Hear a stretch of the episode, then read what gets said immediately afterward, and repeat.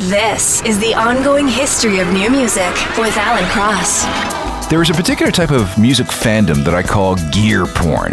This is when you have a serious interest in the kind of musical gear used by your favorite musicians. For example, I play drums, so I'm always interested in what kind of kit my favorite drummers have.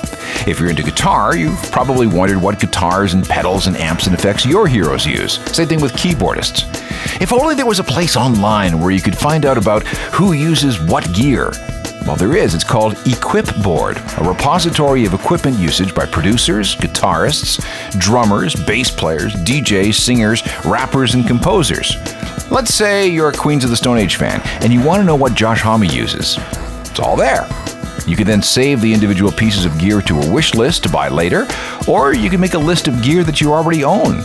It's really, really cool if you're into this sort of thing. Give it a look at equipboard.com. The ongoing history of new music with Alan Cross.